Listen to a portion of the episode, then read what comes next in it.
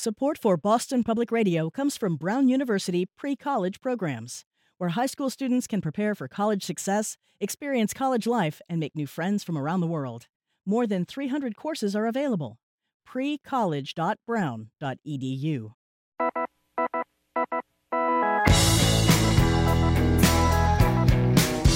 BHT Rowdy, I am Margery Eagan. You're listening to hour number two of Boston Public Radio 89.7 GBH. Hello again, Jim. Hey, Margery, I don't know if you heard Henry say Wimbledon starts today. You didn't happen to watch uh, the Arthur Ashe special last night, documentary. No, but I heard it was great. It is really Yeah, I've gotta watch it. Gotta it starts with him playing Jimmy Connors in 1975 at Wimbledon, which he won. I mean, It's just, it is really a powerful, uh, a powerful piece. Joining us now on Zoom is food policy writer Corby Kummer. Corby is the executive director of the Food and Society Policy Program at the Aspen Institute, senior editor at the Atlantic, and senior lecturer at the Tufts Friedman School of Nutrition, Science, and Policy. Good afternoon, Corby Kummer. Exactly.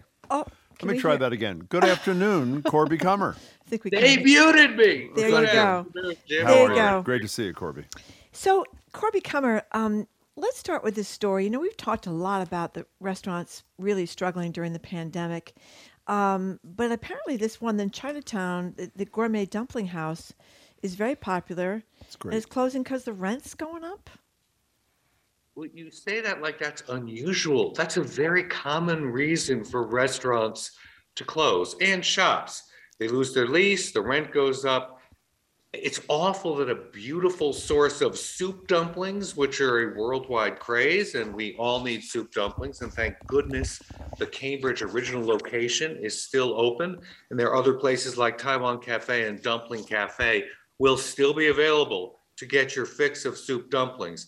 But restaurant closings traditionally have been war with landlords. Think about Eastern Standard Yeah. and Island Creek Oyster House in a two year at least um, face off with the owners of the Commonwealth Hotel. And that ended because of lease problems. So it's sad and it's common. You know, we're going to have Mayor Wu with us on Thursday, and I want to talk to I don't know what statutory power they have or just bully pulpit, but it seems to me this is a situation where a particularly after two years of COVID torture for virtually all these restaurants, and Chinatown took it even harder. You remember the beginning of the pandemic when nobody was going to Chinatown, and good for former Mayor Marty Walsh went to lunch there one day to basically set everybody safe. But it, it's almost like sadistic on the part of these landlords, particularly after what uh, they've gone they have gone through. By the way, it, Gourmet Dumpling House is just this talk about almost out of a movie. For those who haven't been there, beyond the fact that the dumplings and everything else were just unbelievable, and the one in Cambridge is really good too. But it was like this, as I say, a restaurant in a movie. You couldn't walk straight; you had to walk sideways because the tables were so closely scrunched together.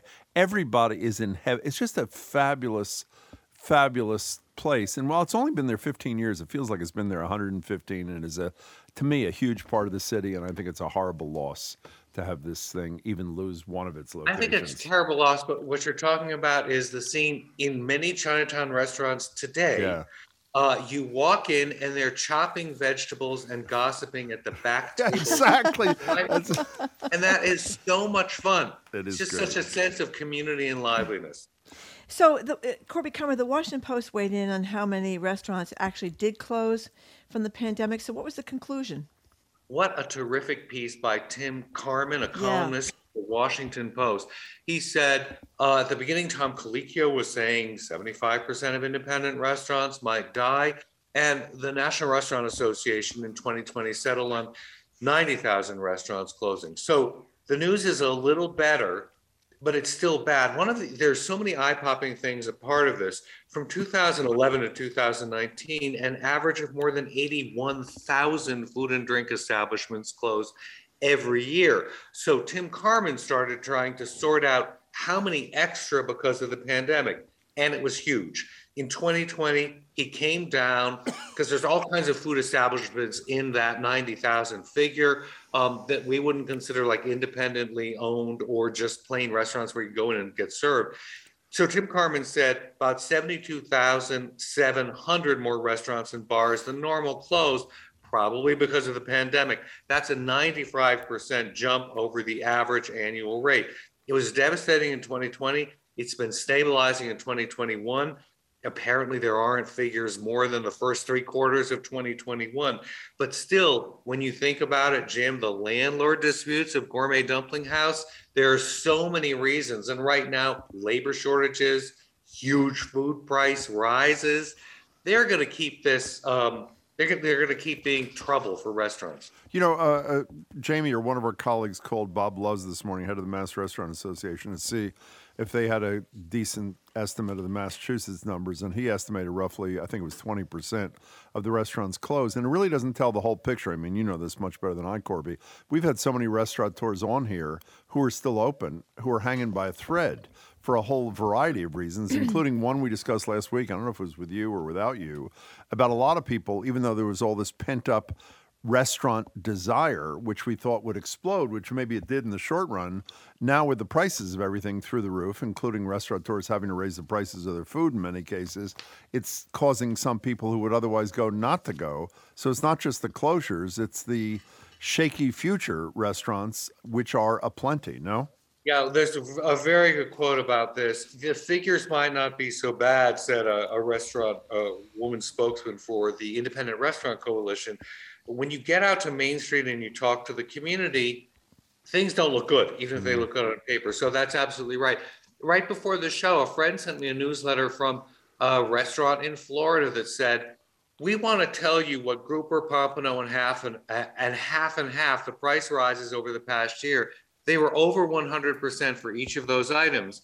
And they said, we're either going to have creative tapas that have lesser cuts of meat in them, or we're just going to take items off the menu, period. There are all kinds of strategies restaurants have to use in order to survive and keep customers co- uh, coming because they have huge sticker shock, um, supply chain plus just rising prices.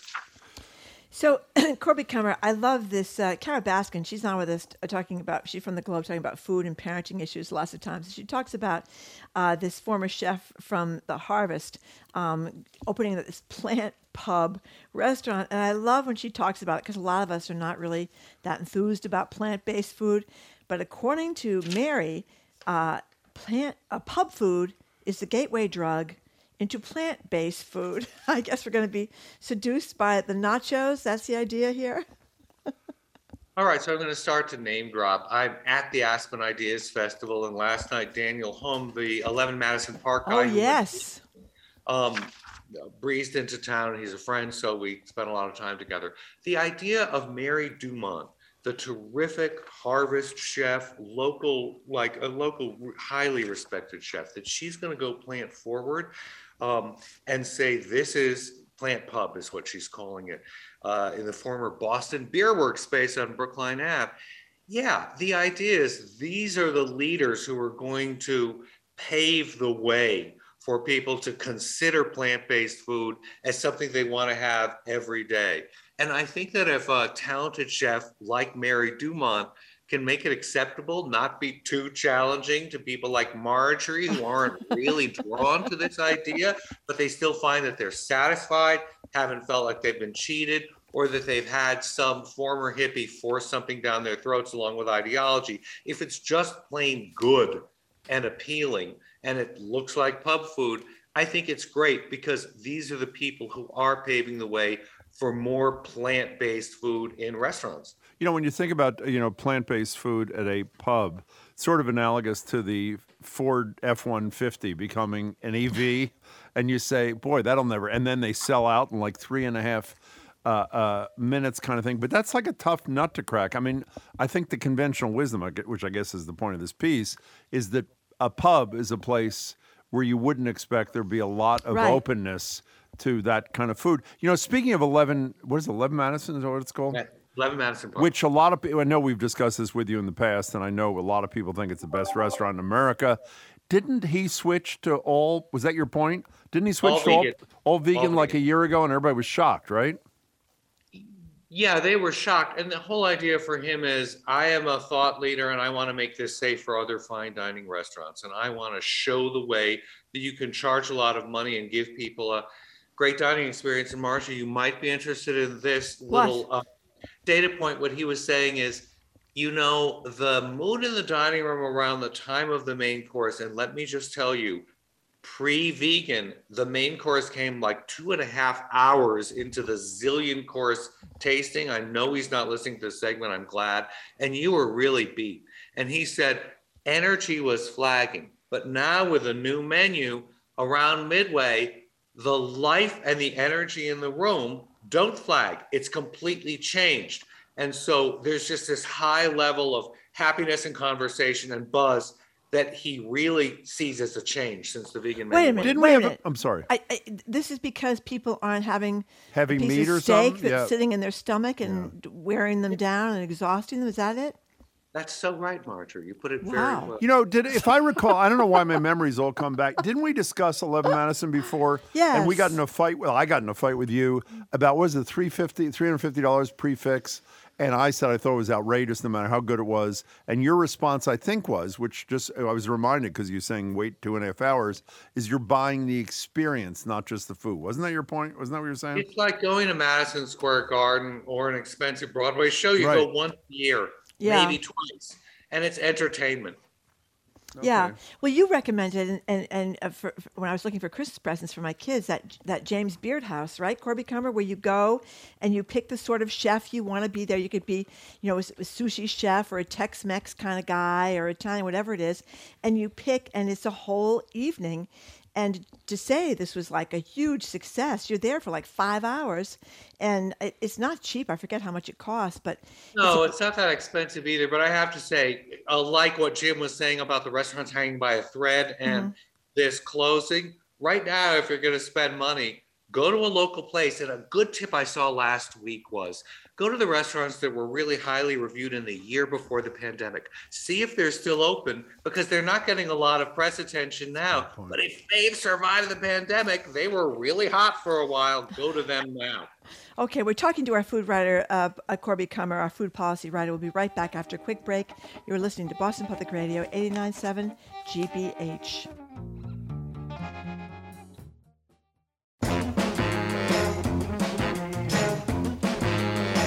Welcome back to Boston Public Radio. Jim Braude and Margery Eagan. We're talking to our food guy, Corby Kummer. Okay, Corby Kummer, as Ann Trieger Kurland reports in the Globe, with spongy ripples, umbrella tops, some dainty with slender stems, others thick tan or red hued, the marvelous little mushroom apparently is making its debut as part of the mushroom shop in Somerville. I think this is very brave of um, the 37 year old Swampscott native. That's right. Foraging for mushrooms for They're years. big, big in tours, Swampscott. Selling rare fungi to local restaurants. I, I have to be frank, I would much rather be able to sue a restaurant for giving me a bad mushroom than go into a That's a great and- approach. uh, but because I have so many friends who are mushroom fanatics, they will sign up and come to Colorado for a Telluride mushroom tour. Or um, I, have a, I have a friend in Washington who leads instruction on how to grow them at home. And you seed these little logs with the fungi that you get through the mail. And and now you, everyone here can go to Somerville, 433 Medford Street, get instructions on how to cultivate your own mushrooms, jars and bottles of craft soy sauce, honey, and fermented vegetables. Um, I think it sounds like a fascinating shop, and are you willing to take your chances, Well, Marcia? why, well, I guess why now? I mean, the owner of the store says the mushrooms have a certain mystique about them, something fascinating about them that captures your attention. I mean, I, I haven't followed the, the rise and fall of, of mushrooms in the general I have. We're in a period of rise. It's yeah. huge. So what is the well exactly? What is this about? Wh- you know why they're now? everywhere they're everywhere they're everywhere under our feet we're finally catching up to the rest of the world Mm-hmm. In europe and many parts of asia a lovely outing is going on a hike and looking for mushrooms it's incredibly common you know it's instead of going for just a picnic you say let's go mushroom hunting depending on the season here you know, there have been mushroom tours in central park so maybe they should start Absolutely. There should be mushroom hunting tours in Franklin Park. Now, in, in, in Central Park, I'm not sure it's even legal to pluck them. And then there's the pollution that's coming from it. But going with somebody who can tell you, here are the main characteristics of this shape. I once did a piece. I spent a week mushroom hunting years ago um, with uh, mushroom guys who turned up in Michael Pollan's How to Change Your Mind about magic mushrooms. But uh, in case, it's a real it's a real cult and it's fun and you learn how to do something.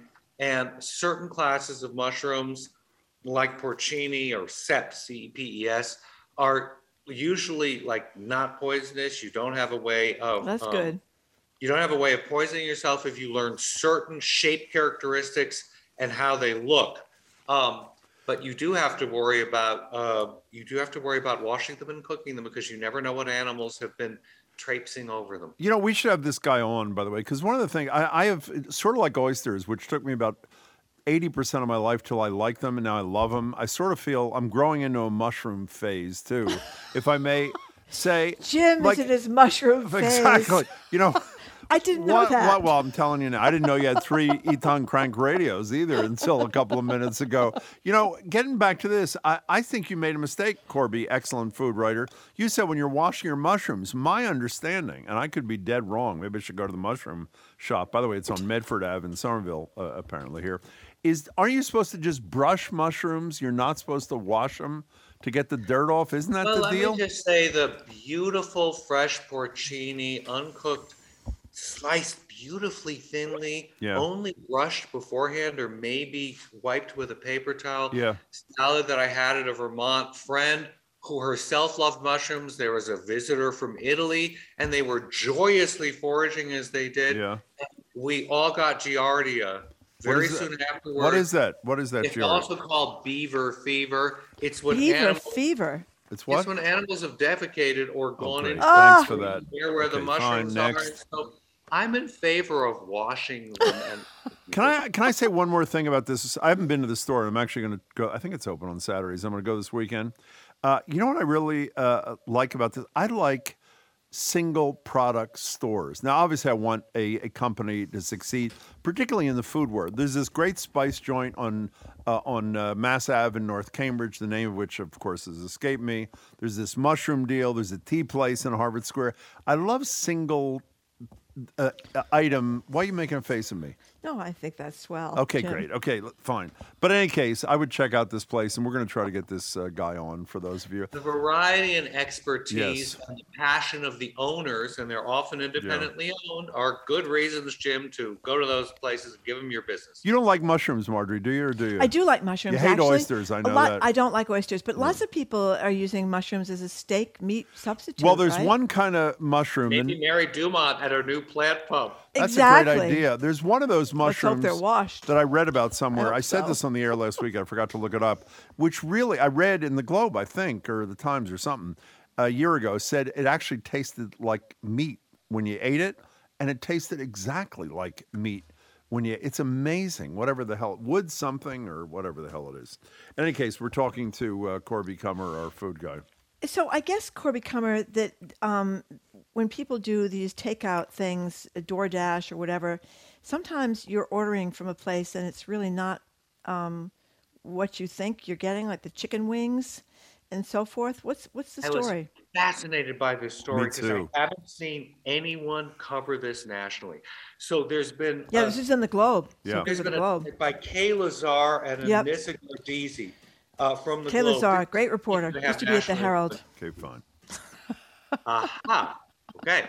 Um, cr- credit to former Herald writers, always. Exactly. Uh, there's been a lot of attention to so-called ghost kitchens. It happened before the pandemic, in which one restaurant would expand its product line if we're doing pizza and Italian food or wings uh, on its regular menu. It would say, "No, we're going to do all Thai or all Chinese." Because we can make a lot of money or some extra money by using the same staff, the same real, the same footprint of our kitchen, and just send it out. And what they do is they invent a name of a restaurant, they invent the menu, and it goes on Grubhub or or Seamless or these different restaurant uh, ordering sites, and you have no idea it's not a bricks and mortar location.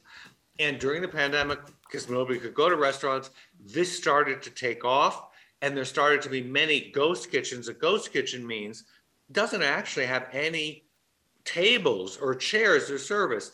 It just exists as a central kitchen that makes several different menus. And I think the Commonwealth Kitchen, the fantastic incubator kitchen in um, in Boston has helped people to start these. So what's the problem that I never thought of?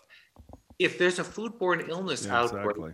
how does the health department trace that Oh, that pig or that yes. Thai food back to the people who made it? Because it's not so easy. Um, you know, you hope that the person who who sadly got ill will give you the information about where the food came from, but it's so opaque. It's some fabulous concept that Trevor Kalanick, the guy who was disgraced from Uber, he went into a billion dollar ghost kitchen business across the country.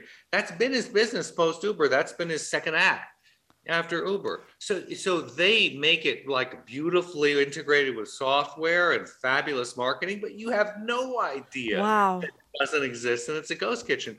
So the FDA apparently did a three-day meeting earlier this year saying how are we going to regulate these places and how are we going to find and they don't have any answers and they say this fall we're going to have it but this is a story about chelmsford and lexington and local health departments trying to cope with it. And it's very controversial because bob luz whom we've already mentioned today from the Master- massachusetts restaurant association said look if the restaurant has already been inspected and it's got safe food practices what difference does it make what kind of food they're making? It does make a difference. If you have allergies you don't know what other kinds of food Right. they've been making. Uh, and more than that what was really really attention getting was there was a thai restaurant that was closed by the health inspectors but they reopened as a virtual operation and they they didn't have to get an inspection sticker Oh my apparently gosh. Can I read you this one paragraph? I love this, but the piece in the Globe. In Leominster, the health director recently made a similar discovery. After some online sleuthing, he learned that a local pizza restaurant, part of a national chain, had been preparing food for a virtual Chinese restaurant, while a Brazilian steakhouse was cooking up concoctions for a virtual operation specializing in macaroni and cheese dishes. you say to yourself, if you're so good at macaroni and cheese and Chinese food, why don't you open up a Chinese restaurant and sell macaroni and cheese? Doesn't it? Look, don't you? It's so much cheaper to do a virtual. I know, I know, I know, I know. What makes me wonder is if you're operating a national branch, why isn't that national branch coming down on you and saying no moonlighting on our premises? How is it Yes. like Bertucci's and all these places are able to open different, um, serve different menus on the side? I don't know. Well, someday we'll answer those questions. Corby Kummer, it's nice to see you. Thank you very Thank much. you, See you at the mushroom store. Bye.